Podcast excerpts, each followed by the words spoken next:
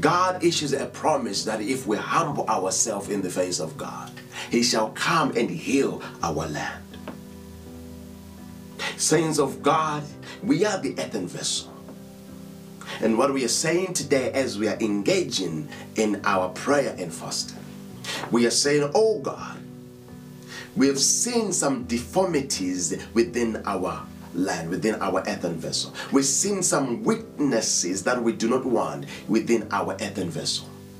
So we, we, are, we are deciding and we've come to a conclusion that we are going to engage in fasting today, in fasting and prayer. Because fasting, it is a form of humility. And we understand that when we fast,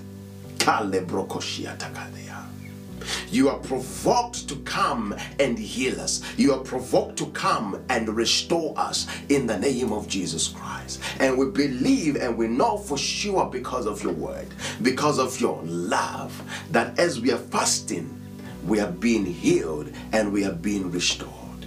Child of God, hear me and hear me well. Your fasting, it is not in vain. Your prayers are not in vain there is a supernatural transformation that is taking place in your life right now.